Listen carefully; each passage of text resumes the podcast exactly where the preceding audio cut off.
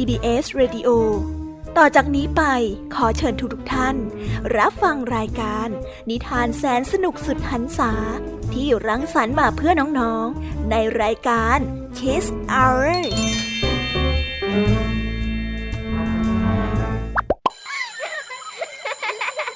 โรงเรียนเลิกแล้ว กลับบ้านพร้อมกับรายการ Kiss Hours โดยบรรยาชยโย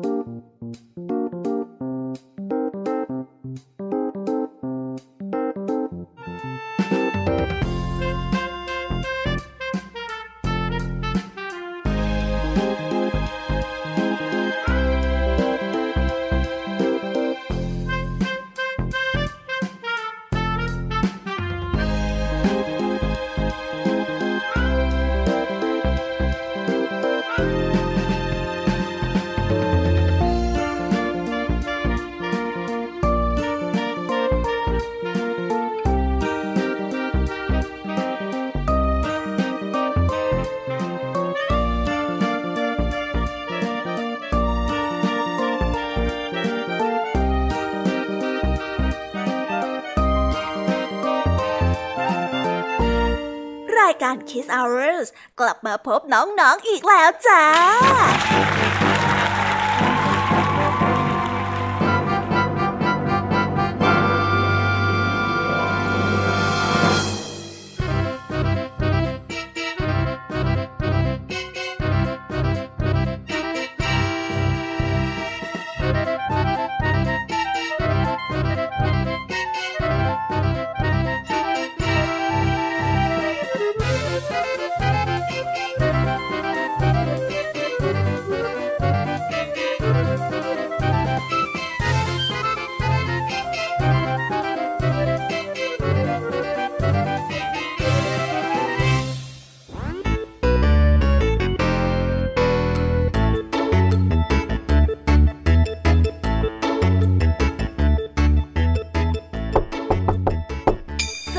น้องๆชาวรายการ Kiss Hour ทุกๆ คนนะคะ วันนี้พี่แยมมี่กับพ่องเพื่อน ก็ได้นำนิทานสนุกๆมาเล่าให้กับน้องๆได้ฟัง เพื่อเปิดจินตนาการแล้วก็ตะลุยไปกับโลกแห่งนิทานกันนั่นเองน้องๆ คงอยากรู้กันแล้วใช่ไหมล่ะคะ ว่านิทานที่พวกพี่ได้เตรียมมาฝากน้องๆ กันนั้น มีชื่อเรื่องว่าอะไรกันบ้าง เดี๋ยวพี่ยามีจะบอกกันเกริ่นไว้ก่อนนะคะ พอให้เรียงน้ำย่อยกันเอาไว้ก่อนนะ วันนี้นะคะคุณครูหายใจดีของเราก็ได้นำนิทานเรื่อง ปู่ศิลปิน และต่อกันได้เรื่อง งานเลี้ยงเมืองผี ส่วนเรื่องราวของนิทานทั้งสองเรื่องนี้จะเป็นอย่างไรและจะสนุกสนานแค่ไหนนั้น เราต้องรอติดตามรับฟังกันในช่วงของคุณครูหายใจดีกันนะคะ ส่วนวันนี้ค่ะพี่ยามีของเราก็ไม่ยอมน้อยหน้าคุณครูอย่างแน่นอน เพราะว่าในวันนี้เนี่ยพี่ยามีได้จัดเตรียมนิทานทั้งสามเรื่องสามรสมาฝากกันค่ะ ซึ่งในเรื่องแรกพี่ยามีได้จัดเตรียมนิทานเรื่องพุงกับตัว ต่อกันได้เรื่ององวิเศษกับปู่ ต่อกันได้เรื่องกำเนิด กบ ส่วนเรื่องราวของนิทานทั้งสามเรื่องนี้จะเป็นอย่างไร และจะสนุกสนานมากแค่ไหนนั้น น้องๆต้องรอติดตามรับฟังกันในช่วงของพี่แยมมี่เล่าให้ฟังกันนะคะ วันนี้ค่ะลุงทองดีกับเจ้าจ้อยก็ได้เตรียมนิทานสุภาษิตมาฝากพวกเรากันอีกเช่นเคย ซึ่งในวันนี้มากับสุภาษิตคำว่า ไม่เอาทาน ส่วนเรื่องราวและความหมายของคำคำนี้จะเป็นอย่างไร น้องๆต้องรอติดตามรับฟังกันในช่วงของนิทานสุภาษิตจากลุงทองดี แล้วก็เจ้าจ้อยตัวแสบของเรากันนะคะและอีกเช่นเคยกับช่วงท้ายรายการกับพี่เด็กดีของเรา ซึ่งในวันนี้นะคะ พี่เด็กดีก็ได้จัดเตรียมนิทานเรื่อง เจอรี่หลงแม่มาฝากพวกเรากัน ส่วนเรื่องราวจะเป็นอย่างไรและจะสนุกสนานมากแค่ไหนนั้น น้องๆต้องรอติดตามรับฟังกันในช่วงท้ายรายการกับพี่เด็กดีของพวกเรากันนะคะโอ้โห เป็นยังไงกันบ้างล่ะคะน้องๆ ได้ยินแค่ชื่อเรื่องนิทานก็น่าสนุกแล้วใช่ไหมล่ะคะพี่ยาเมียก็ตื่นเต้นที่อยากจะรอฟังนิทานที่พวกเรารออยู่ไม่ไหวแล้วล่ะค่ะ งั้นเอาเป็นว่าเราไปฟังนิทานทั้งหมดเลยดีกว่าไหมคะ เพราะว่าตอนนี้เนี่ย คุณครูหายใจดี ได้มารอน้องๆอยู่ที่หน้าห้องเรียนแล้วล่ะค่ะงั้นเราไปหาคุณครูไหวกันเถอะนะคะ ไปกันเลย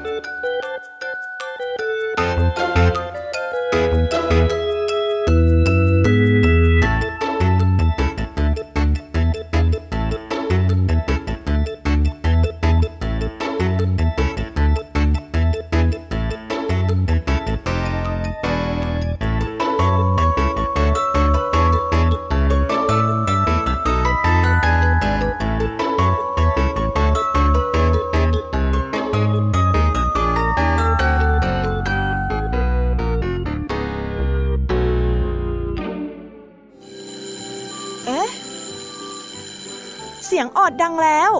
อุ้ยต้องไปเข้าเรียนแล้วล่ะค่ะ ไม่รอช้า เราไปหาคู่ไหวกันเถอะ ไปกันเลย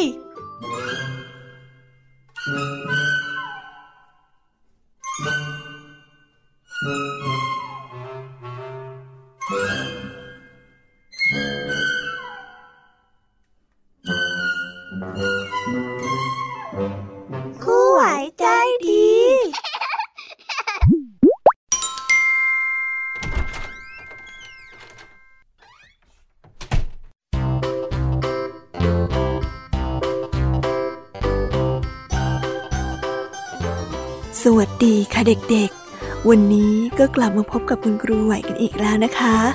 และแน่นอนค่ะ ว่ามาพบกับคุณครูไหว ก็ต้องมาพบกับนิทานที่แสนสนุกด้วยกันสองเรื่อง และในนิทานเรื่องแรก ที่คุณครูไหวได้จัดเตรียมมาฝากเด็กๆกันในวันนี้ มีชื่อเรื่องว่ากระต่ายจอมกวนกับยายขี้หวงส่วนเรื่องราวจะเป็นอย่างไรและจะสนุกสนานมากแค่ไหนนั้น เราไปติดตามรับฟังพร้อม ๆ กันได้เลยค่ะ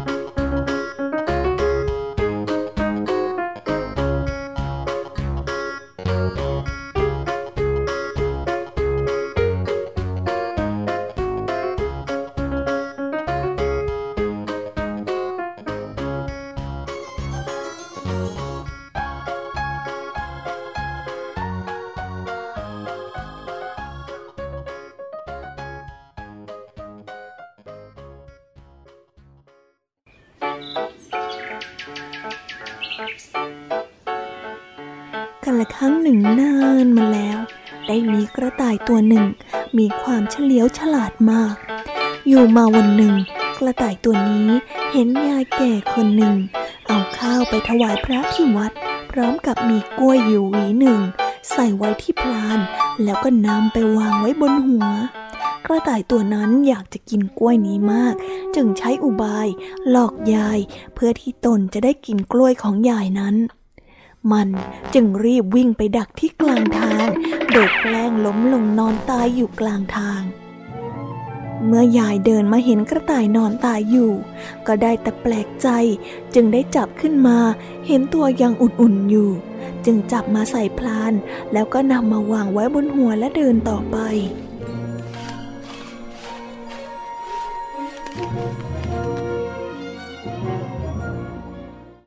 ฝ่ายกระต่าย เมื่อได้ลงไปในพลานของยาย สมตามความตั้งใจแล้ว มันก็ลุกขึ้น แล้วก็ปลอกเปลือกกล้วยกินในทันที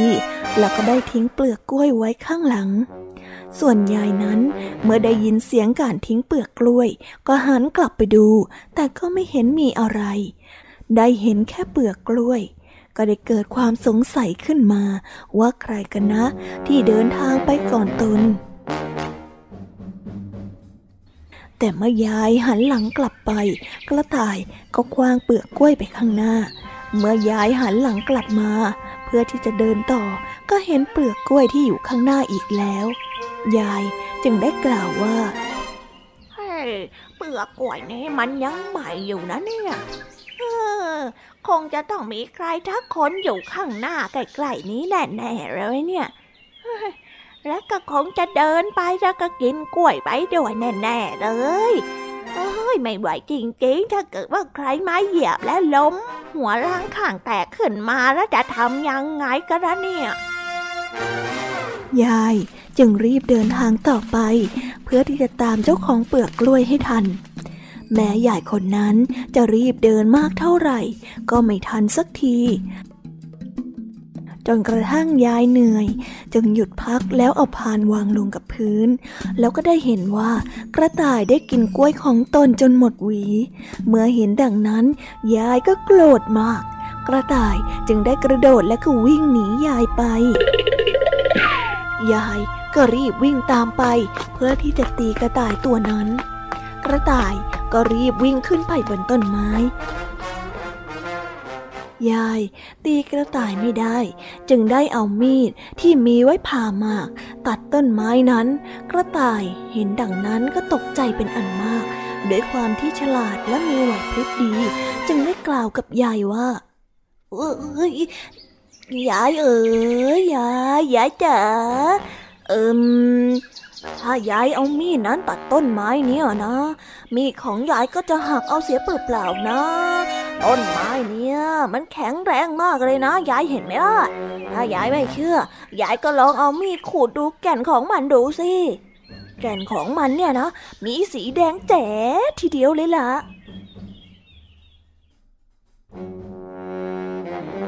ยาย ก็สงสัย จึงได้เอามีดขูดต้นไม้นั้นดู เมื่อเอาเปลือกด้านนอกออก ก็เห็นว่าด้านในเป็นสีแดง ยายก็คิดว่าเป็นแก่นจริง ๆ จึงไม่กล้าตัดต้นไม้นี้ เพราะกลัวว่ามีดจะหัก จึงได้ตั้งใจว่าจะกลับไปเอาเรื่อยมาตัดต้นไม้นี้ออกเมื่อยายได้เดินจากไปแล้ว กระต่ายก็ได้วิ่งไปที่โพรงของต้นไม้ ยายก็จับตีไม่ได้อีก ยายจึงคิดจะเอาบ่วงมาดักไว้ที่ปากโพรงต้นไม้ หากกระต่ายออกมาได้ก็จะติดบ่วง เมื่อยายดักบ่วงเสร็จ กระต่ายก็คิดว่า หากตนออกไปต้องติดบ่วงตายเป็นแน่แท้ จึงได้คิดหลอกยายอีกครั้ง แล้วก็บอกกับยายอีกว่า ยายเอ้ยทำบ่วงดักฉันอย่างนั้นเนี่ย ไม่มีวันที่จะได้ตัวฉันหรอกนะยายพระบ่วงนั้นน่ะ มันไม่รูด ถ้ายายไม่เชื่อเนี่ย ยายก็ลองเอาขาของยายใส่ลงไปดูสิจ๊ะฝ่ายยายก็สงสัยว่าเป็นเรื่องจริงหรือเปล่า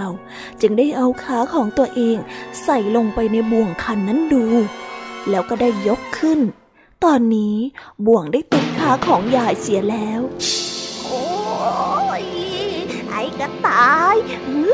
อย่าให้ฉันจับได้นะเฮ้ยโอ้ยแกแกนะบังอาจมาหลอกฉันนะ ไอ้เจ้ากระต่ายเฮ้ยมาให้ฉันจับซะทีๆถ้าฉันจับได้นะ แกไม่รอดแน่ๆเจ้ากระต่ายโอ้ย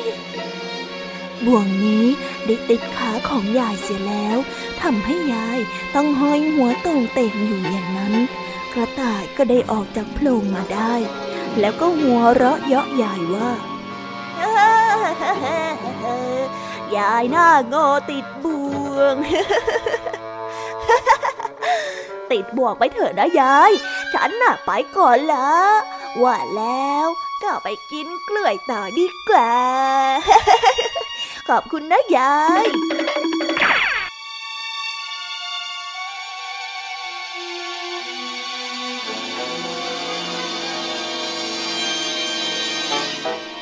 ว่าแล้วกระต่ายก็ได้เดินจากไป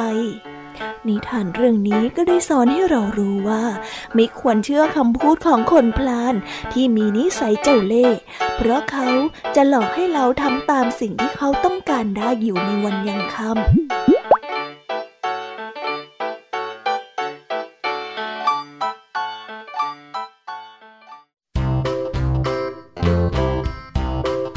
แล้วก็จบกันไปเป็นที่เรียบร้อยแล้วนะคะสำหรับนิทานเรื่องแรกของคุณครูไหวแม่เจ้ากระต่ายเนี่ยนะ ช่างเจ้าเล่ห์จริง ๆ เลย แต่ในความเจ้าเล่ห์ของเจ้ากระต่ายก็ยังมีความเฉลียวฉลาดอยู่ ต้องขอปรบมือในความเฉลียวฉลาดในการเอาตัวรอดของเจ้ากระต่ายจริง ๆ เลยนะคะ สุดยอดไปเลย นั่นแหละค่ะก็จบในนิทานเรื่องแรกของคุณครูไหวกันลงไปแล้ว งั้นเราไปต่อกันในนิทานเรื่องที่สองของคุณครูไหวกันต่อเลยนะ ในนิทานเรื่องที่สองของคุณครูไหวนี้ มีชื่อเรื่องว่า แบ่งของกัน ส่วนเรื่องราวจะเป็นอย่างไรและจะสนุกสนานมากแค่ไหนนั้น เราไปรับฟังพร้อม ๆ กันได้เลยค่ะ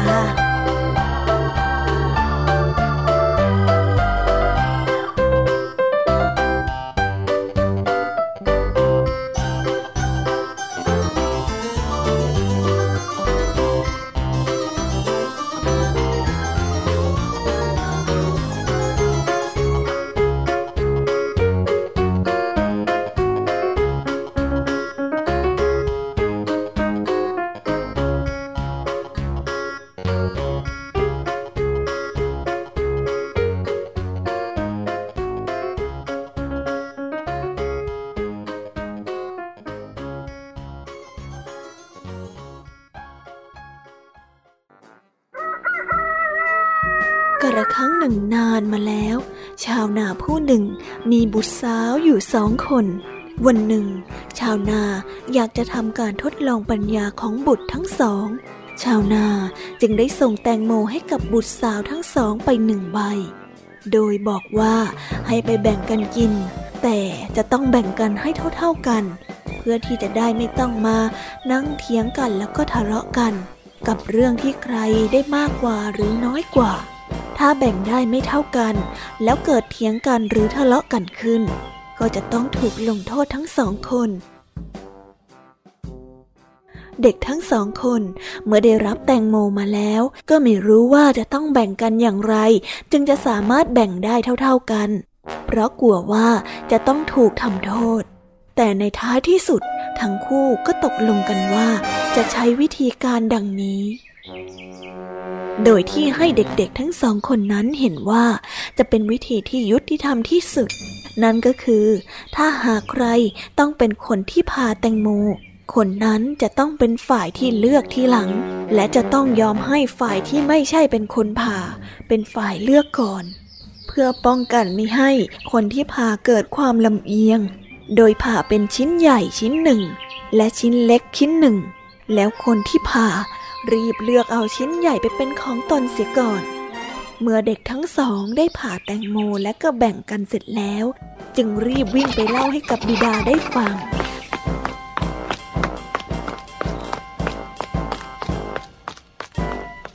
เมื่อบิดาได้ฟังดังนั้น ก็พอใจในสติปัญญาของบุตรสาวทั้งสองเป็นอย่างมาก นิทานเรื่องนี้ก็ได้สอนให้เรารู้ว่า การแก้ไขปัญหาด้วยปัญญานั้นจะนำมาซึ่งทางออกที่ทุกฝ่ายต่างพึงพอใจ และสามารถได้ประโยชน์จากการตัดสินใจทั้งสองฝ่าย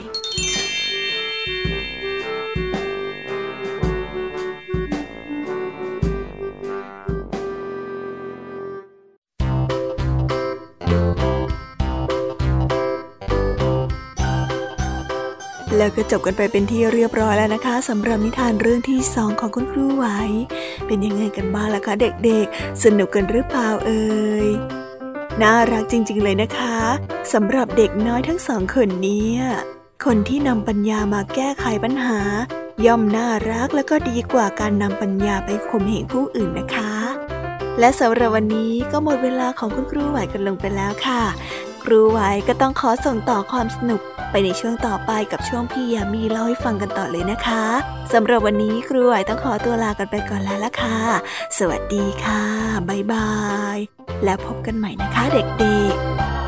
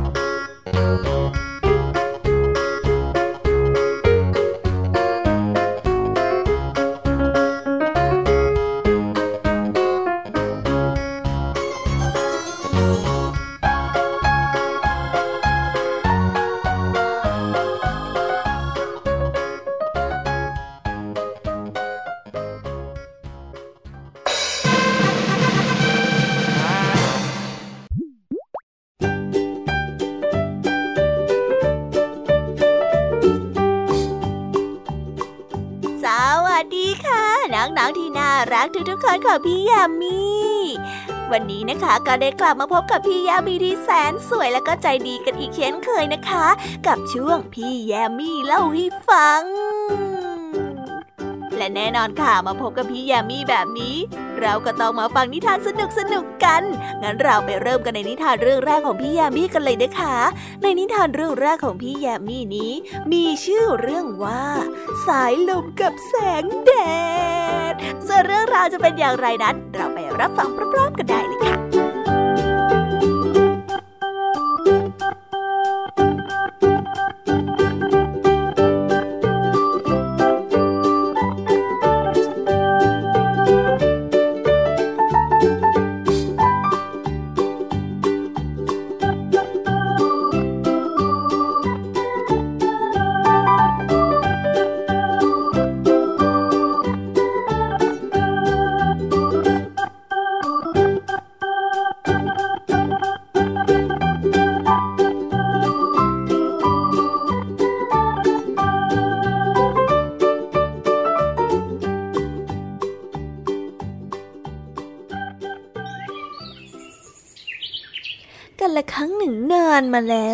วันหนึ่ง ลมและพระอาทิตย์ก็ได้ถกเถียงกัน ว่าใครจะคือผู้ที่มีพละกำลังที่แข็งแกร่ง แล้วก็น่าเชื่อถือมากกว่ากัน ลมได้พูดกับพระอาทิตย์ไปว่า ฉันเนี่ย สามารถพัดบ้านให้พังก็ได้ พัดต้นไม้ต้นใหญ่ให้ล้มก็ยังได้ พัดให้เกิดน้ำในมหาสมุทรแปรปรวนก็ยังไม่ยากเกินไป ยอมรับซะเถิดเจ้าดวงอาทิตย์ ว่าข้าเนี่ย แข็งแกร่งที่สุดในโลกแห่งนี้แล้ว ส่วนพระอาทิตย์ก็ได้ตอบไปว่า มันก็จริงอย่างที่เจ้าพูดนะ ข้าไม่สามารถทำได้อย่างท่าน แต่ข้าสามารถให้แสงสว่างกับคนทั้งโลกได้ ทุกคนนั้นขาดข้าไม่ได้เลย ถ้าไม่มีข้าโลกนี้ก็จะไม่มีแสงสว่างอีกเลย บอกได้คำเดียวว่าข้านี่แหละ ที่เป็นผู้ที่โลกใบนี้ ต้องการมากที่สุด ไม่ใช่เจ้าหรอกเจ้าสายลมทันใดนั้นก็มีนักเดินทางคนหนึ่งกำลังเดินทางเข้ามาในป่า เมื่อทั้งสองได้เห็นดังนั้น ทั้งสองฝ่ายก็ได้ตกลงกันว่า จะใช้วิธีที่ตัดสินโดยการทดสอบ ให้เห็นให้ชัดกันไปเลยว่า เอาอย่างนี้ไหมล่ะ หากผู้ใดสามารถทำให้นักเดินทางที่เดินผ่านมาทางนี้ถอดเสื้อผ้าที่สวมใส่ ออกจากตัวของเขาได้ เมื่อนั้นก็จะถือว่าเป็นผู้ที่ชนะในการแข่งขันครั้งนี้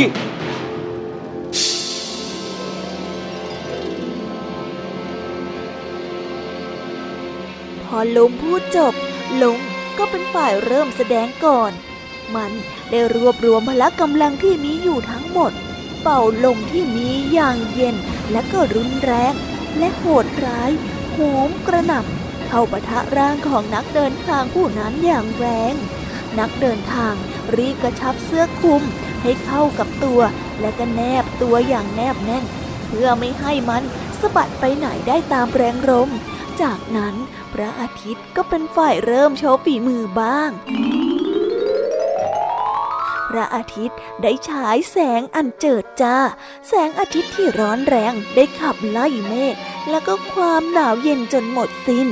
นักเดินทางผู้นั้นจึงรู้สึกร้อนขึ้นเรื่อยๆเรื่อยๆ และเมื่อพระอาทิตย์ส่องแสงจ้ามากขึ้นมากขึ้น ด้วยความร้อน เขาก็เดินทางต่อไปไม่ไหวเสียแล้ว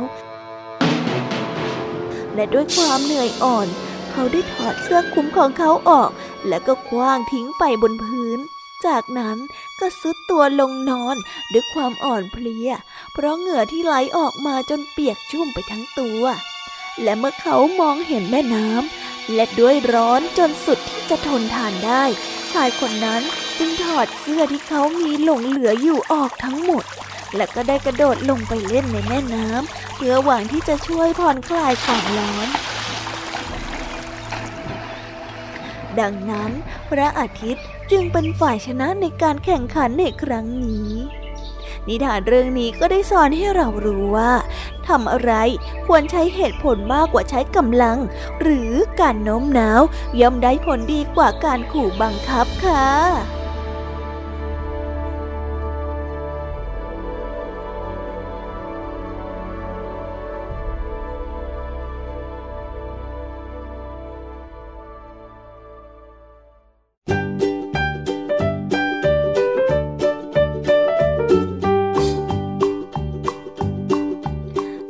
บกันไปเป็นที่เรียบร้อยแล้วนะคะสำหรับนิทานในเรื่องแรกของพี่แยมมี่เป็นยังไงกันบ้างล่ะคะน้องๆ สนุกกันหรือเปล่าเอ่ยถ้าน้องๆสนุกกันเนี่ย งั้นเราไปต่อกันในนิทานเรื่องที่สองแบบไม่รอช้ากันเลยนะ ในนิทานเรื่องที่สองของพี่ยามีนี้ มีชื่อเรื่องว่าหมีขาวกับราชินีใจร้าย ส่วนเรื่องราวจะเป็นอย่างไรและจะสนุกสนานมากแค่ไหนนั้น เราไปรับฟังกันเลย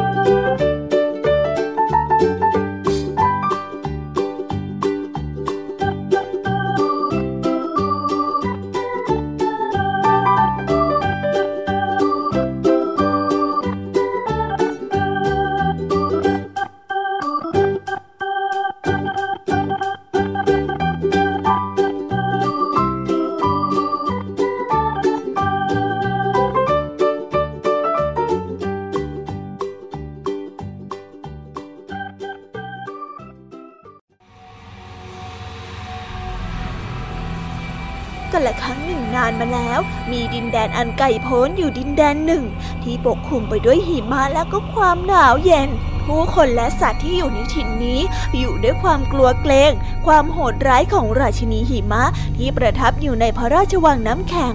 ราชินีใจร้าย หน้าตาเย็นชา เฉยเมย และไม่ค่อยยิ้มให้กับใครได้เห็น และในดินแดนแห่งนี้ยังมีหมีขาวที่แสนเฉลียวฉลาด แล้วก็ได้เกลียดราชินีเป็นที่สุด เพราะราชินีนั้นได้สาบให้นางหมีคนรักของหมีขาวได้กลายเป็นตุ๊กตาหิมะ หมีขาวได้คิดหาวิธีช่วยนางหมีมาตลอดเวลา แล้ววันหนึ่ง หมีขาวก็ได้คิดวิธีที่วิเศษที่สุดขึ้นมาได้ มันได้เตรียมตัวอย่างรวดเร็ว แล้วก็ออกเดินทางไกล เพื่อที่จะทำตามแผนนั้นทันทีหลังจากที่เดินทางอยู่นาน ในที่สุดก็ได้พบเข้ากับมังกรตัวหนึ่ง สิ่งที่เขาดันเดินตามหามันนั่นเองมีขาวได้เล่าเรื่องราวราชินีใจร้ายให้กับเจ้ามังกรได้ฟังอย่างละเอียด เขาได้วางแผนที่จะกำจัดพระราชินี เพื่อความสงบสุขของทุกๆคน แล้วก็ได้ขอร้องให้เจ้ามังกรนั้นได้ช่วยเหลือ มังกรผู้ที่ชอบการผจญภัยในต่างแดนอยู่แล้ว จึงตอบตกลง สัตว์ทั้งสองได้เดินทางกลับมายังดินแดนน้ำแข็ง แล้วก็เข้าเฝ้าพระราชินีด้วยกันมีข่าวได้ทำตามแผน โดยการทำทีว่าจะพามังกรนั้นมาถวายเป็นของฝาก หลังจากที่ตนได้เดินทางกลับมาจากการท่องเที่ยว ราชินีได้เห็นมังกรก็รู้สึกพอใจเป็นอย่างมาก จึงรับสั่งถามขึ้นมาว่า เจ้ามังกรตัวนี้เนี่ย มันมีความสามารถอะไรได้อีกหรือเปล่า แน่นอนพะยะค่ะมันสามารถทำได้ทุกอย่างเลยเชียว ทุกอย่างเป็นไปตามแผน ตอนที่หมีขาวได้ให้มังกรแสดงความสามารถ มังกรนั้นก็ได้อ้าปากแล้วก็พ่นเปลวไฟร้อนจัดเข้าใส่พระราชินี ราชินีใจร้ายได้ละลายกลายเป็นแอ่งน้ำ กระทั่งพระราชวังน้ำแข็งก็ถูกไฟของมังกรนั้นละลายไปด้วยหลังจากที่พระราชินีได้สิ้นใจ หิมะหนาวเหน็บที่ปกคลุมไปทั่วอาณาจักรก็ได้หายไป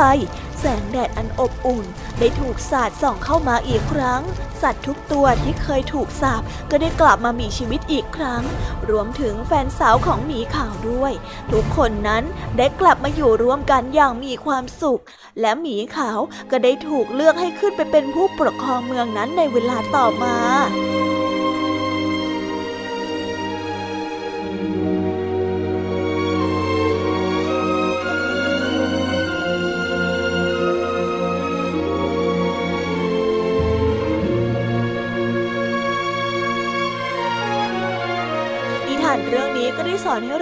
ว่า สติปัญญาและความตั้งใจในการทำสิ่งที่ดี ย่อมจะนำพาสิ่งดีๆ มาให้ผู้กระทำเอง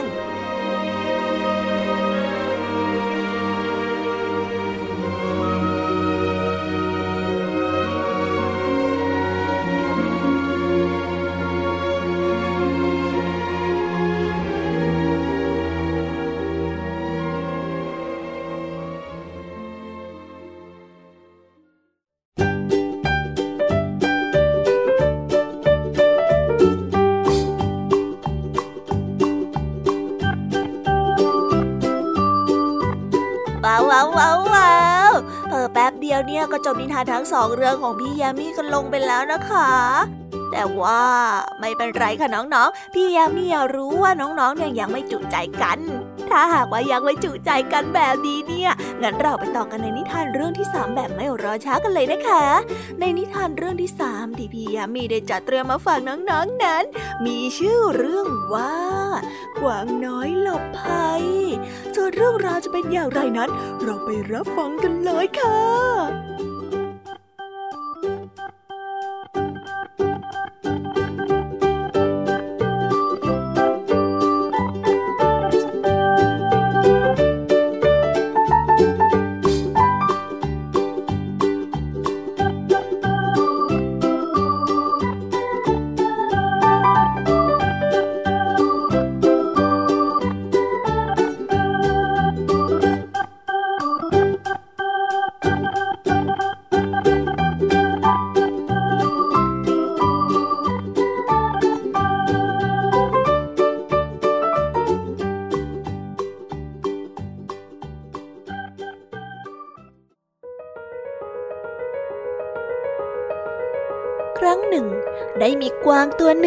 กำลังถูกฝูงสุนัขล่าเนื้อวิ่งไล่มันหลับหูหลับตาวิ่งหนีด้วยความหวาดกลัวพยันตรายที่กำลังเผชิญอย่างยิ่ง จึงหนีเข้าไปแอบซ่อนตัวอยู่ทางกลางฝูงวัวในฟาร์มแห่งหนึ่ง มันได้แอบเข้ามาหลบซ่อนด้วยความหวาดกลัว วัวตัวหนึ่งจึงเตือนมันด้วยความเมตตาว่าโธ่เจ้าสัตว์ด้อยที่โชคร้าย ทำไมเจ้าถึงยอมมาอยู่ในบ้านของศัตรู โดยที่เจ้าสมัครใจเช่นนี้เล่า เจ้าคิดเหรอ ว่าถ้าเจ้าเข้ามาหลบซ่อนอยู่ที่นี่แล้วเจ้าจะปลอดภัยนะฮะ เจ้ากวาง กวางได้เงยหน้าขึ้น แล้วก็ตอบกับเจ้าวัวไปว่า ได้โปรดเถิด ได้โปรดอนุญาตให้ข้าอยู่ตรงนี้เถอะนะ แล้วข้าจะพยายามหาโอกาสเหมาะๆหนีไปจากที่นี่เอง นะข้าไม่มีที่ไปแล้ว ขอให้ข้าหลบอยู่ที่นี่เถอะนะ สักพักหนึ่งก็ยังดี นะนะนะนะท่านวัว วัวก็ได้ตอบตกลง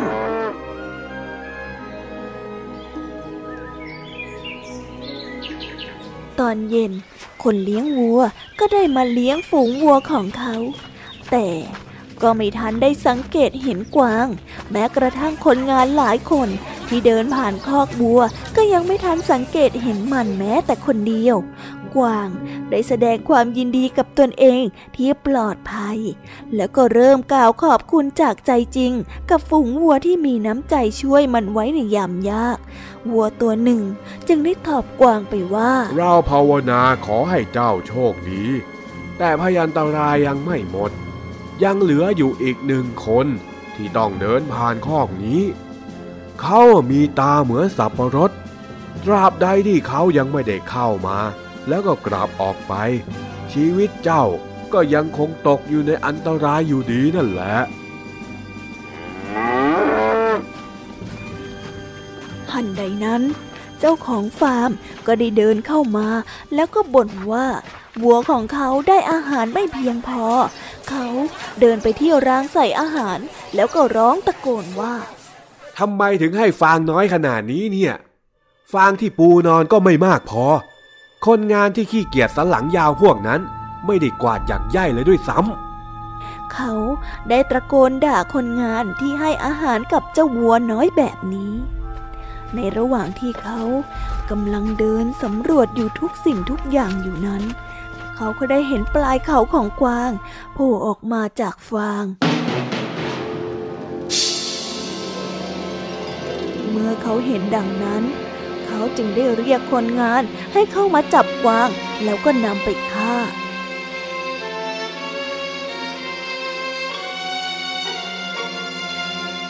นิทานเรื่องนี้ก็ได้สอนให้เรารู้ว่า ความไม่รอบคอบ มักจะนำมาสู่ความสูญเสีย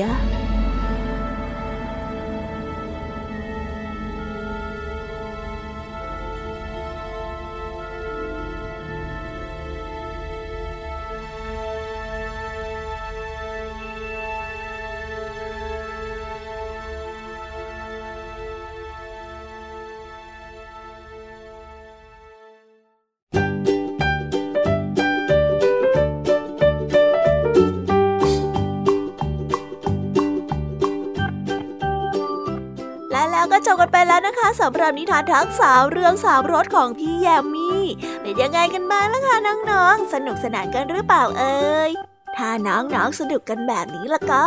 คราวหลังพี่แยมมี่จะได้จัดเตรียมนิทานแบบนี้มาฝากกันอีกนะคะ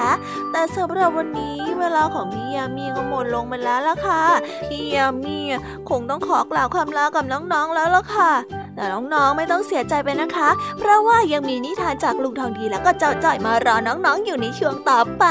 แต่สำหรับตอนนี้พี่ยามีต้องลาไปก่อนแล้ว สวัสดีค่ะบายบายแล้วพบกันใหม่นะคะ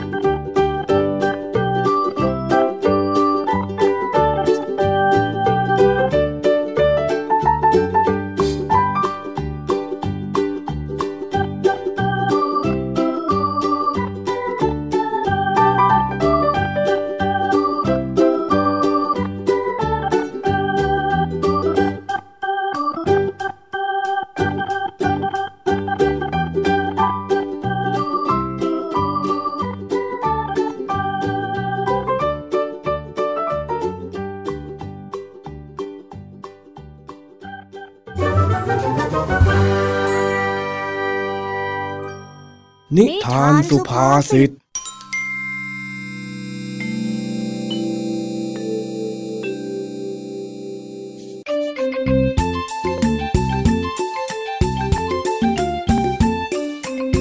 ันนี้ขณะที่ลุงทองดีกำลังเดินเล่นในหมู่บ้าน ก็ได้เห็นเจ้าจ้อยกำลังว่ายสารกลางหมู่บ้าน โดยท่าทางแปลกๆ เมื่อเห็นเช่นนั้น ลุงทองดีจึงได้เดินเข้าไปดู นั่นมันเจ้าจ้อยนี่หว่าทำอะไรของมันล่ะนะฮะสาธุขอให้จ้อยได้สิ่งที่ขออย่างสมปรารถนาด้วยใจหวังด้วยทุกนี่เจ้าจ้อย เอ็งกำลังทำอะไรของเอ็งตายนะตายตายตายจ้อยไม่รอดแน่เลยตายแน่ๆอื้ออะไรของเอ็งใครตายเนี่ย เอ็งพูดอะไรไหนใครตาย โอ้ยหลงทางดีจ้อยตกใจหมดเลยเนี่ย ไม่น่ามีใครตายหรอกจ้ะจ้อยแค่อุทานมาเฉยๆแล้วห่างอ๋อ แล้วเอ็งมานั่งทำอะไรตรงนี้เนี่ยฮะข้าเห็นนั่งงกงกๆเงินเงินๆมาสักพักหนึ่งแล้วเนี่ย อ๋อจ้อยมาไหว้ศาลนั่นจ้ะฮะอะไรนะ โอ้ยลุงทองดีเนี่ยแก่แล้วหูไม่ค่อยดีแล้วสิจ้อยบอกว่าจ้อยมาไหว้ศาลไงจ๊ะเออข้ารู้ว่าเอ็งกำลังไหว้ศาลแต่ปกติเนี่ย เอ็งไม่เห็นจะเคยเชื่อเรื่องพวกนี้เลย แล้วจู่ๆทำไมถึงมานั่งไหว้ศาลแบบนี้ล่ะเนี่ยก็คือก็จ้อยรู้สึกรักแล้วก็เคารพสิ่งศักดิ์สิทธิ์ประจำหมู่บ้านของเราไงจ๊ะลุงอืมเอ็งไม่ต้องมาอ้างเลยข้าว่า เอ็งต้องมีเหตุผลอะไรซ่อนไว้แน่ๆบอกข้ามาซะดีๆนะเจ้าจ้อยก็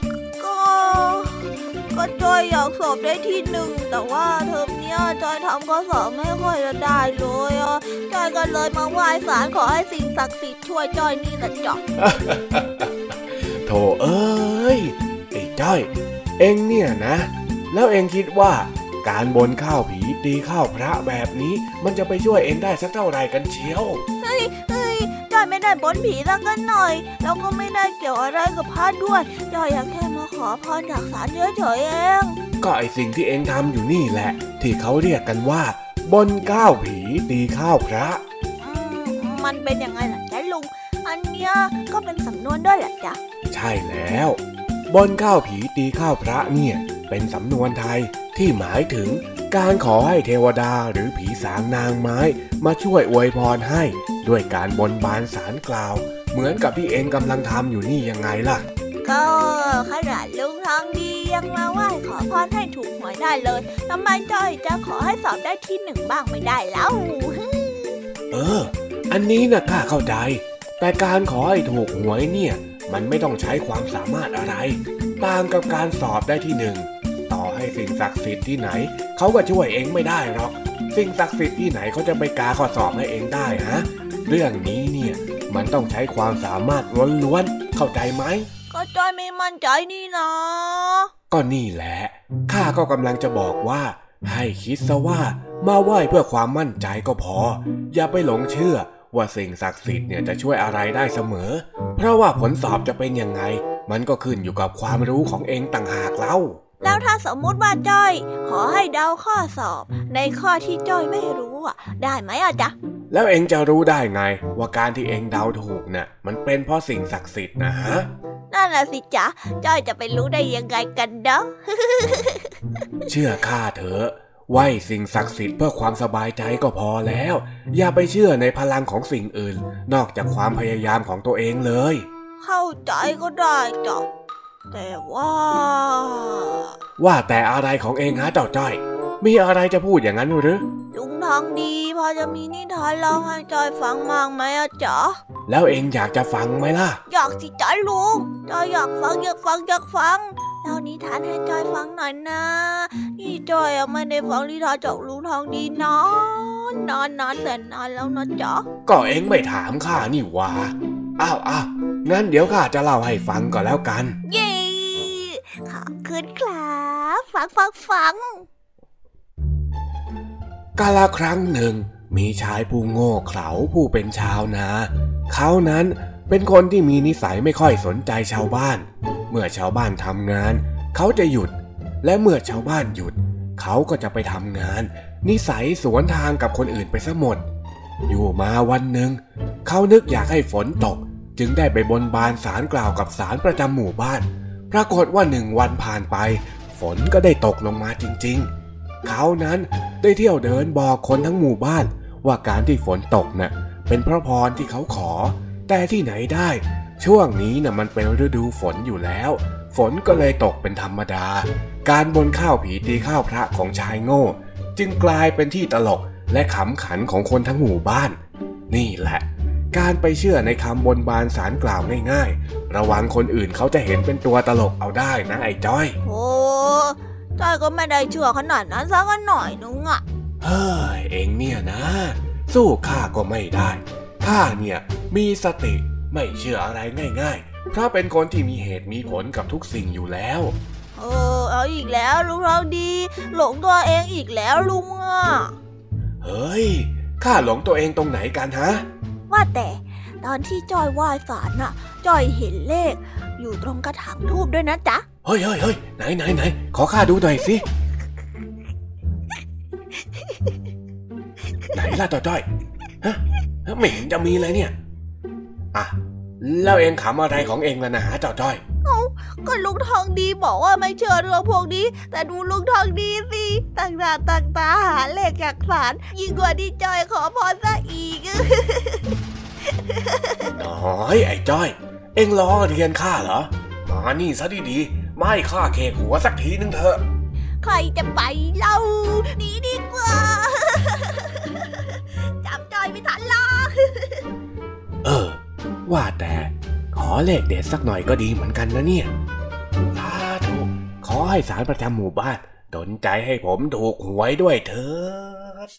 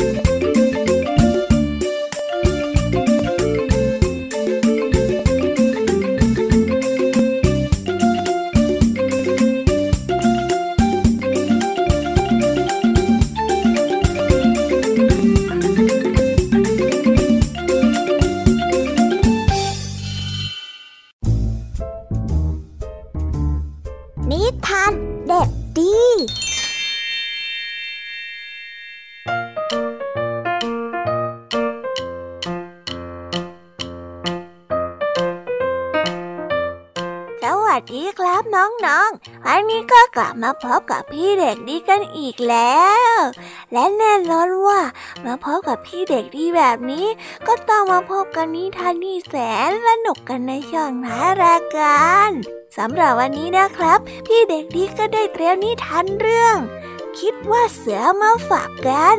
ส่วนเรื่องราวจะเป็นอย่างไรและจะสนุกสนานมากแค่ไหนนั้น เราไปรับฟังพร้อมๆกันได้เลยครับ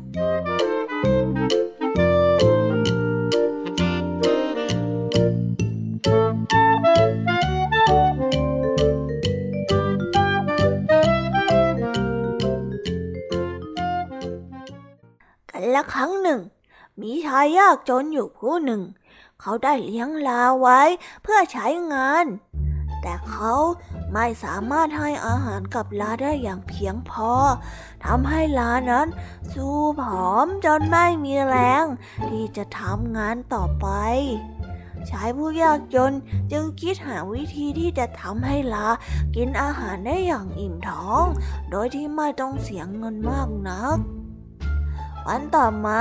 เขาจึงได้รวบรวมทรัพย์สมบัติที่พอมีอยู่ ไปขายเพื่อนำเงินไปซื้อหนังเสือโคร่งมาผืนหนึ่ง เมื่อตกดึก เขาก็เอาหนังเสือโคร่งมาคุมตัวเจ้าลาไว้ แล้วก็พามันออกไปกินข้าวที่ไร่ของชาวบ้าน ส่วนชาวบ้าน เมื่อเห็นเข้าก็คิดว่าเป็นเสือโคร่งจริง ๆ จึงไม่กล้าออกมาขับไล่ ดังนั้นลาจึงได้กินอาหารอย่างอิ่มหนำสำราญในทุกวัน จนสามารถใช้แรงงานหนัก และสร้างรายได้ให้แก่ชายผู้ยากจนผู้นี้เป็นอย่างมาก ในคืนหนึ่งขณะที่ลาภายใต้หนังเสือโค้ง ออกไปขโมยกินข้าวในไร่ของชาวบ้านตามปกติอยู่นั้น มัน เกิดได้ยินเสียงลาตัวเมียส่งเสียงร้องเรียก ด้วยสัญชาตญาณของมัน จึงส่งเสียงร้องตอบดังลั่นไร่ แล้วเมื่อชาวบ้านได้ยินเข้า ก็ต่างรู้ว่าแท้จริงแล้ว เสือโคร่งที่พวกเขาเห็นนั้น เป็นเพียงแค่ลาตัวหนึ่ง พวกชาวบ้านจึงพากันออกมาขับไล่ แล้วก็ทุบตีเจ้าลาจนเสียชีวิตไปในที่สุด พร้อมกับขับไล่ชายผู้ยากจนผู้นี้ออกไปจากหมู่บ้าน นิทานเรื่องนี้สอนให้เรารู้ว่า ผู้บังคับบัญชาที่คดโกง ย่อมนำพามาซึ่งภัยอันตรายสู่ผู้ใต้บังคับบัญชาเสมอจบไปแล้วนะครับสำหรับนิทานของพี่เด็กดีในวันนี้ น่าสงสารเจ้าลาจริงๆเลยนะครับ ชาวบ้านนั้นมาได้ยินเสียงร้องของเจ้าลาเสียได้ เลยทำให้รู้ความจริงเลย ว่าจริงๆ แล้วเป็นลาธรรมดาธรรมดาตัวหนึ่งเท่านั้น ไม่ใช่เสือโคร่งแต่อย่างใด สุดท้ายนะครับ ก็มีจุดจบที่น่าเศร้าไปเลยละครับสำหรับวันนี้ก็หมดเวลาของพี่เด็กดีกันไปแล้ว เอาไว้พบกันใหม่ในครั้งหน้านะสำหรับวันนี้ต้องขอกล่าวคำว่า สวัสดีครับ บ๊ายบาย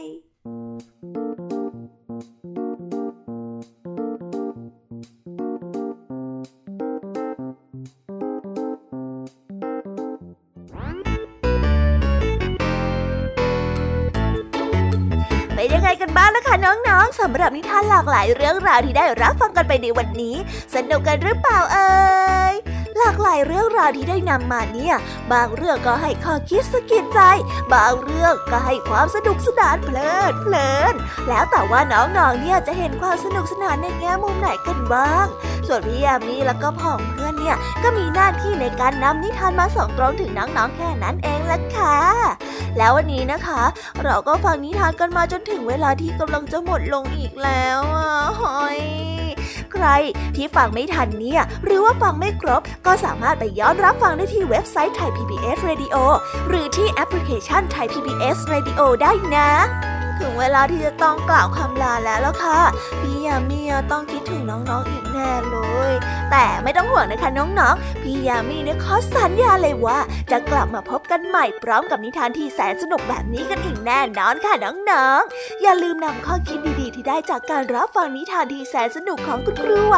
พี่ยามีลุงทองดีและก็เจ้าจ้อย และก็นิทานจากพี่เด็กดีในวันนี้ไปใช้กันด้วยนะคะเด็กๆ เอาไว้พบกันใหม่ในวันพรุ่งนี้นะสำหรับหรับวันนี้พี่ยามีต้องขอตัวลากันไปก่อนแล้วล่ะค่ะ สวัสดีค่ะ บ๊ายบายนะคะน้องๆ และพบกันใหม่ค่ะ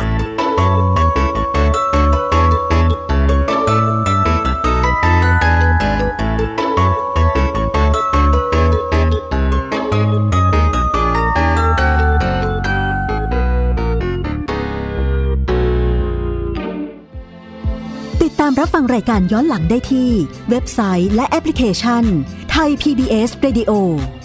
ไทย PBS Radio วิทยุข่าวสารสาระ เพื่อสาธารณะและสังคม